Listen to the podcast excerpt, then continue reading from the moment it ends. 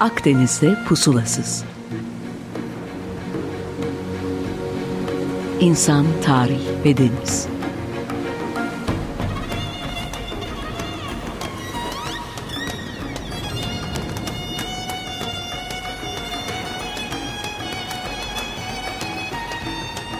Hazırlayan ve sunan Sidar Duman.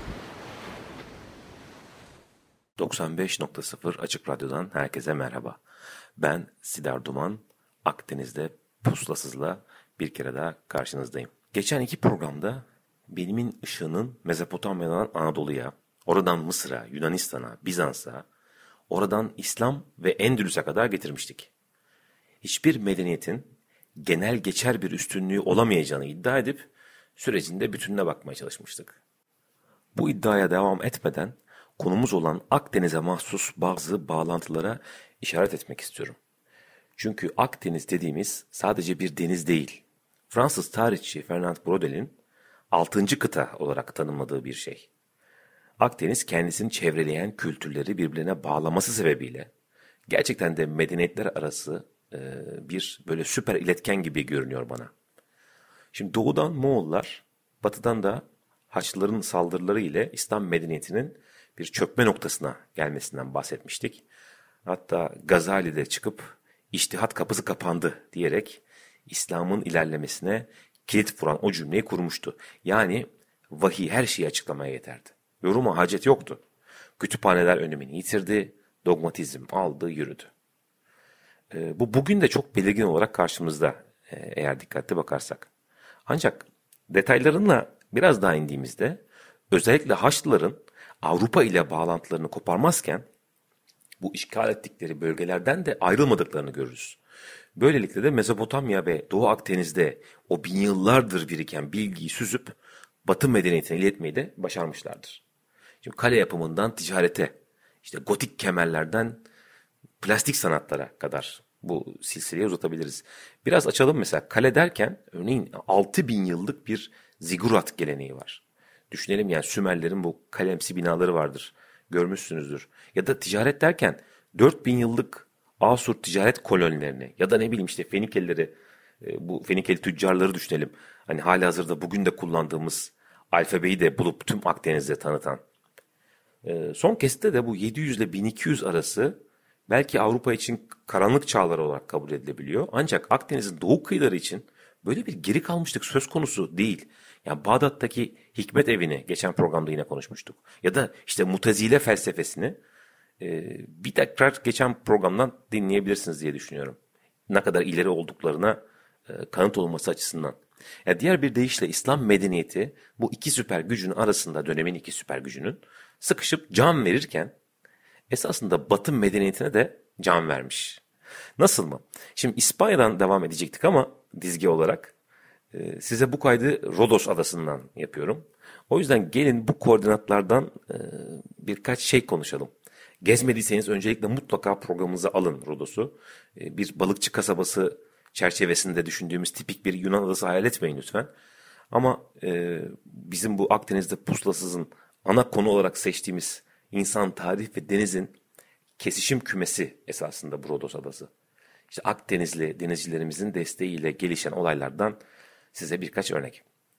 Şimdi Haçlı seferleri başlarken İtalya'nın bu yanlış hatırlamıyorsam Amalfi kıyılarından gemilerine binen bir grup tüccar ve denizci Kudüs'te bir hastane kuruyorlar. Ya amaçları da işte Hristiyan hacılara tıbbi, maddi ne gerekirse destek olmak. Tabii Haçlılar sonra Kudüs'ü alıyor 1099 yılında. Ve bir grup şövalye bu hastaneyi korumak için bir birlik kuruyorlar. Biraz fazlaca güçleniyorlar. Bunlara işte Vaftizçi Yahya hospitalleri deniyor. Hospitaller dediği de hastanecilikten geliyor esasında. Kudüs Selahaddin tarafından tekrar ele geçirilince bu şövalyeler bir süre sonra dayanamıyor. İşte önce Kuzey Afrika'ya, sonra Kıbrıs'a ve en sonunda Rodos'a yerleşiyorlar. Bizans'tan alıyorlar Rodos'u. Bodrum Kalesi de bunların bu arada. Bugün adayı gezerken Rodos'u Doğu Akdeniz'de mesela Hayfa'da ya da işte Kudüs'te olduğunuzu zannedebilirsiniz. Çünkü o kadim mimari gelenek de o şövalyelerle gemilere binerek bu adaya gelmiş. Tabi buradan da Avrupa'ya gitmiş. Sadece mimari mi? Bu şövalyelerin Doğu Akdeniz'de geçirdiği yıllarda işte Mısır'dan öğrendikleri hermetizm. Aynı yolculuğu kat etmiş ve buralara gelmiş. bu tarikata girebilmenin, sır saklamanın yöntemleri işte tapınak şövalyelerine, işte oradan masonluğa, oradan da günümüze kadar gelmiş. Söyleyin, kutsal kase hanginizde? Sonra da meşhur oldu biliyorsunuz bu hikayeler. Filmler çekildi. Şimdi 1. Haçlı Seferi 1096'ydı yanılmıyorsam. İşte Urfa, Hatay ve Kudüs'te bir Haçlı şehirleri kuruluyor. Ve İslam bilim ve kültürünü bu Batı dünyasına tanıtan bence önemli bir figür. Buradaki derinliği, işte bilgi birikimini görüp Hatay'a yerleşen ve mesela aslan Pizalı olan Stefan var. Arapça öğreniyor ve çevirilere başlıyor. Bu hatta daha önceden çeviri yapan Afrikalı Konstantin'in çevirilerini de beğenmiyor. Peki Afrikalı Konstantin kim diyecekseniz, bu Latince'de hiç tıp üzerine bir eser olmadığını fark ediyor ve Arapçadan çevirilere başlıyor kendi kendine. Yani şöyle, İslam kültürü için ya ne canım bunlar da çeviri yapmışlar, çok da mühim değil diyeceklere karşı bir argüman olarak söylüyorum bunları. Batı da bu gelişim sürecine esasında tercümelerle başlıyor. Çıkış noktaları aynı bana sorarsanız. Bu çeviri rüzgarına mütakip Latin dünyasında işte artık trigonometri ya da matematiğin diğer o gelişmiş kısımlarını görmeye de başlıyoruz. Öklid çevirileri de gırla yürüyüp gidiyor. Haçlıların bu kültür elçiliği doğudan alıp yani batıya getirmeleri büyük bir etki Batı bilimi için. Ancak tabii yine de temel geçiş noktası bu Müslümanların İspanya'yı almasıyla başlıyor. Yani Endülüs, bugünkü Portekiz, İspanya, hatta belki biraz Güney Fransa da dahil olabilir mi? Anadolu ağzıyla söylersek dönemin Paris'i buraları oluyor.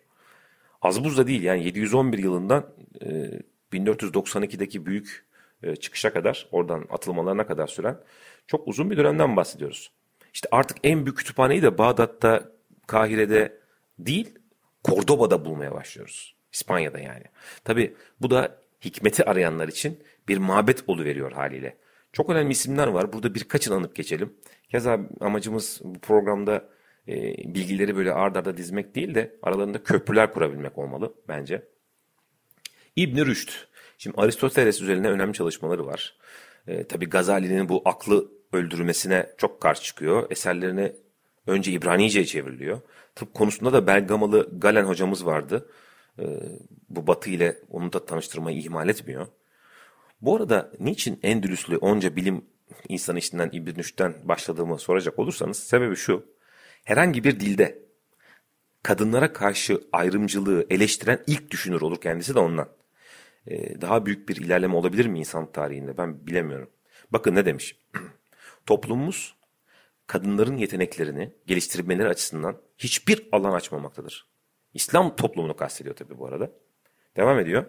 Sadece doğum ve çocuk bakımı ile sınırlı bir kaderleri varmış gibi davranılmaktadır kadınlara. Ve bu durum onların ilerleme ihtimallerini yok etmektedir. Hayatlarının sadece kocalarına adanması kabul edilemez. Ya bilmiyorum, nefis değil mi o yüzyıllarda bunların söylenmiş olması ve hala bazıları tarafından bugün bile bunların içselleştirilmemiş olması. Neyse, bir de İbn Haldun'u ele alalım. Muhtemelen bugün Açık Radyo varsa ve bu programı yapabiliyorsak, yani epistemolojik olarak bunu ona borçluyuz diye düşünüyorum. Çünkü modern tarih yazımının, sosyolojinin ve iktisatın babası olarak kendisini kabul edebiliriz. Hatta biraz daha ileri gideyim. Bu İslam'a liberalizm kavramını da eklemiştir. Hem Batı hem de Osmanlı tarihçileri açısından da bir parametre, bir kutup olarak kabul edilmiş yazdığı eserler konusunda. Batılı tarihçilerin bu İbn Rüşd'ün en önemli eseri olan mukaddimeyi de tarih felsefesinin böyle bir el kitabı olarak yani el üzerinde tutuyorlar. Bu Toynbee'yi belki hatırlarsanız, İngiliz tarih felsefecisi. Bakın ne demiş: şüphesiz mukaddimedeki tarih felsefesi türünün en büyük eseridir. Şimdiye kadar hiçbir ülkede, hiçbir çağda, hiçbir insan zekası böyle bir eser ortaya koyamamıştır. Ki bu İngiliz Arnold Toynbee de kraliyet istihbarat görevlisidir ve tarihçilik mesleğinin yanında saplantıya varılacak kadar da batıcıdır. Türklerden de mesela pek haz etmez.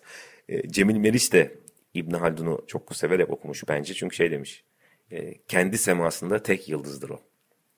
Detaylara boğulmadan devam edelim. Bilgelik ya da işte bilgeliğe giden yolun aşkı bu sefer yeni merkezinden, yani İspanya'dan bu gezginler ve tabii denizcilerimiz aracılığıyla Avrupa'ya yayılmaya devam ediyor. Toledo'dan Palermo'ya ve yine Akdeniz'de pusulasız bir şekilde geçiyor bu bütün bilgi akışı. Özellikle de iki dilli olan Yahudi entelektüeller tarafından. Bir müzik arası verelim. Yine zaman hızlı geçmiş. Jeff Buckley'den bir şey çalalım ama Jeff Buckley'nin bir küçük özelliğini ekleyeyim. Öyle girelim müziğimize. Bu Sufi müziğinden de çok etkilenmiş bir karakter. Birlikte dinleyelim. Ardından devam edeceğiz. Hoşçakalın. Evet, 95.0 Açık Radyo'da Akdeniz'de Pusulasız'ın 2. bölümüyle tekrar beraberiz. Çeviriler çağında kaldık ama hangi çeviriler? Bu sefer de İslam'ın çevirmiş olduğu eserlerin Latince'ye aktarılmasına başladık. Toledo'dan Palermo'ya geçtik ve Avrupa'da artık bu bilgiden zehirlenmeye, tırnak içinde etkilenmeye başladı. Önce Yahudi entelektüeller dedik, çeviriye başladılar. Çünkü çift dilli insanlardı bunlar. Usturlap'ın bu İslam dünyası tarafından geliştirilmesini konuşmuştuk geçen programda. Türkçe karşılığı da yıldız yakalar. Bu öyle bir navigasyon aleti. İşte yine ilk çeviri kitaplar bu Usturlap üzerinden oluyor Latinceye. Çünkü deniz aynı deniz. Bizim deniz, yani Akdeniz. Denizcilerin ihtiyaçlarını doğru çözümlerle aşmak gerekiyor. Çünkü yükler, insanlar limandan limana nasıl gidecek yoksa? Yani 200 yıl sonra keşifler çağı nasıl başlayacaktı? Başat unsur hep astronomi. Sebebi de burç yorumları değil ya da burç yorumlarıyla geleceği tahmin etmek değil de daha hayati bir gerekçe. Gece seyri yapabilmek Akdeniz'de. Sadece Usturlap değil tabii. Abaküs'ü ele alalım. Yine o da doğudan İslam'a gelmişti. İslam'dan da Hristiyan Avrupa'ya geçiyor. Şimdi 13. yüzyılın başına geldiğimizde Avrupa'da bilim yükselişe geçmiş bile. Başat unsur da yine Arapça yazmalarının bu Latince'ye tercümesi olmuş ve mantar gibi üniversiteler çoğalmaya başlıyor Avrupa'da. Şimdi orta çağın bu katedral okulları artık eski gözde eğitim kurumları değiller. Ve batıdaki ilk üniversite Bolonya'da açılıyor. Sonra Paris, Oxford, Cambridge diye işte bildiğiniz hikaye devam ediyor. 1500'lere gelindiğinde üniversite sayısı 80'i geçmiş bile. Ama üzülmeyin, bugün ülkemizde, en azından ben bu programı yayınına hazırladığım sırada baktığımda 209 tane üniversite varmış. Yani mesela sadece kıyas adına bugün Birleşik Krallık'ta 164, Almanya'da 110 tane varmış. Ne kadar ilerideyiz. Vallahi korkuyorum bu Batılılar geri kalacak. Bu kadar çeviri yapıp bilgi birikimini aktarınca da beklenen oluyor ve aynı Mutezile akımının 400 sene önce İslam'da başlattığı gibi Hristiyanlarda da sorgulama başlıyor. Şimdi Thomas Aquinas doğa bilimleri ve teoloji arasındaki çelişkileri irdeliyor. 1200'lerdeyiz. Vahiy ve akıl arasında bir bağ olmasının şart olmadığına dikkat çekiyor. Doğa bilimlerinin işte Hristiyan inanışına ters olduğunu söyleyenlerle tartışmaya başlıyor. Her ikisi de Allah tarafından bahşedilmiştir diyor. Başladı mı durmuyor işte bu sorgulama. Bu sefer Oxford Üniversitesi'nden Bacon geliyor. Roger Bacon bu. İleride bir tane daha çıkacak çünkü 2-3 yıl sonra, karıştırmayalım. Diyor ki yaratanın bilgisine ulaşıp onu anlamak için zaten doğa bilimleri şarttır. Ki adam papaz bu arada. 1240'lara geleyim. Yine aynı Bacon. Kendi giden gemilerden, otomobilden, uçaktan, denizaltılardan falan bahsediyor. Tabii hemen büyücüdür, şeytanla işbirliği yapmıştır falan denip hapse atılıyor. Ancak ne olursa olsun işte Aristo'nun getirdiği bu dünya merkezli evren sorgulanmaya başlanmış. İleride Kopernik ve Galileo'nun da kullanacağı argümanlar bu tarihlerde üretilmeye başlanıyor. Yani tarihi öyle bir iki isme indirgemenin de ben doğru olduğunu düşünmüyorum. Öyle büyük bir birikim var ki çünkü altta bu karanlık denen çağlarda hem de. Yani Kopernik de söylemese başkası söyleyecek zaten yeni model bir gök sisteminin var olduğunu esasında. Şimdi bizim topraklarda da sufizm alıp yürüyor mesela aynı dönemde. Zamanlamaya bakar mısınız bu dinin sorgulanması mesela aşamasında? Yani Allah korkusu değil de aşkı modu oluvermiş Anadolu'da. Onun gazabından çekinen yok da tam tersi ona kavuşmaya çalışıyorlar bir aşkla müritleri. Benim anlamadığım işte ileride tarihçilerin dönüp de bu yüzyıllara karanlık çağlar diye atıfta bulunmaları. Yani güncel bir konuyla bağlayayım. Dünyanın işte en büyük ve gelişmiş uzay teleskobu Web daha yeni atıldı biliyorsunuz. Evrenin başlangıcıyla ilgili bilgilere ulaşmak adına uzaya atıldı, gönderildi ve yaklaşık 1.600.000 kilometre gitmiş ve hedefine ulaşmış. Peki bu nasıl oldu? Yani tabii ki karanlık çağlar denen dönemdeki çalışmaların sonucunda. Ya bana sorsanız bu teleskobun adı El Farisi de olabilirdi mesela. 1499'a gelelim. Papa bir çağrı yapıyor. Diyor ki işte tüm dini bütünler kardeşlerim sizi Roma'ya davet ediyorum yeni yıl öncesi. 200.000 hacı geliyor. Ve aralarında çok tanıdık bir isim var bizler için. Bu çok genç tabii o zaman. Niklas Niklas Kopernik. Günümüz tabii Varşova'sında doğmuş. Adı da sonradan Latinleştirilmiş. Doğrusu Niklas Kopernik gibi daha değişik söyleniyor. Güneş merkezli sistemi öneriyor ve hemen peşten Bruno. Sonsuz ve dinamik bir evreni önermiş. Ve tabii tırnak içinde Rönesans Avrupa'sının mahkeme kararıyla da diri diri yakılmış.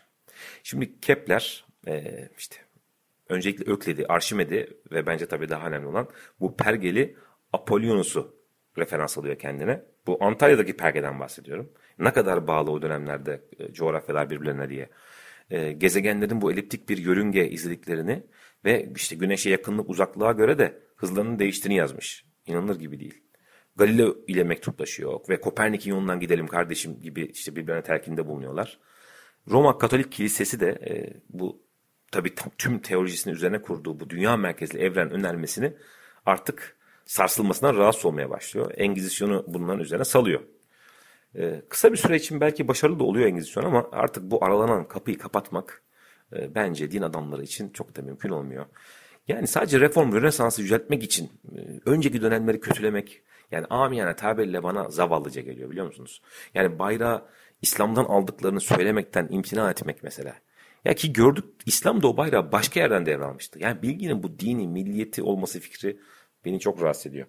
Şimdi çok ilginç, aynı zamanlarda, aynı dönemde İstanbul'da da Takiyüddin'in kurduğu bir rasathane var ve çok başarılı. Avrupa'dan çok referans var o rasathaneye. Fakat maalesef siyasi çekişmelere alet ediliyor ve topa tutularak yıkılıyor. Daha derin bir konu ama geçelim.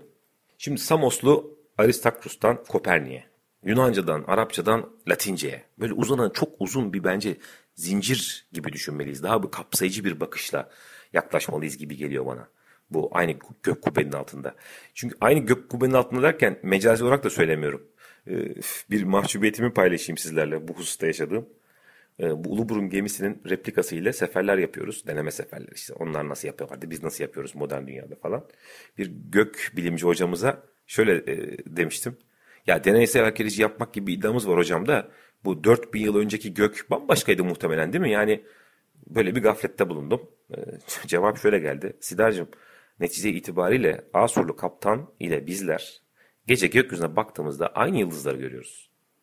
Şimdi tabii 4000 yılda bildiğimiz hemen her şey değişmişti. Ama gök hakikaten aynı göktü. Ve denizci aynı denizciydi. İşte Uluburun'da seyir yapan başka bir kurt denizcimiz de bu konuşmanın üzerine şunu eklemişti. Gemiler ahşapken gemiciler çelikten yapılmış gibiydi. Gemiler çelik olduğunda ise gemiciler artık demirden değillerdi. Bunu İngilizler söylemişler. Bu yelken çağındaki başarılarını yad etmek için. Aynı bu denizcilerdeki olumsuz değişme gibi, yani bilimin artmasıyla gelen olumsuz değişme gibi ben kendi adıma da bazen düşünüyorum. Yani acaba getirdikleri götürdükleri hesaplandığında ne sonuç çıkıyor bu bilimin ilerleyişinde? Ya tabii şöyle bir olgu var, yani biz isteyelim istemeyelim bu bilim bir serüven peşinde ve devam ediyor. Bizlerden de bağımsız bence diyor. Kabul edip etmemek de bizim elimizde değil. Sadece mümkünse biz pusulasız seyirler yapmaya devam etmek yolunda ilerleyebiliriz. Bir haftada bana ayrılan sürenin sonuna geldik sevgili dinleyiciler. 15 gün sonra tekrar burada değişik bir programla bu sefer görüşmek üzere. Sorularınızı veya eleştirilerinizi sidarduman@gmail adresine yazabilirsiniz. Programda herhalde Spotify'da tekrar karşınıza çıkar diye düşünüyorum. Hoşça kalın.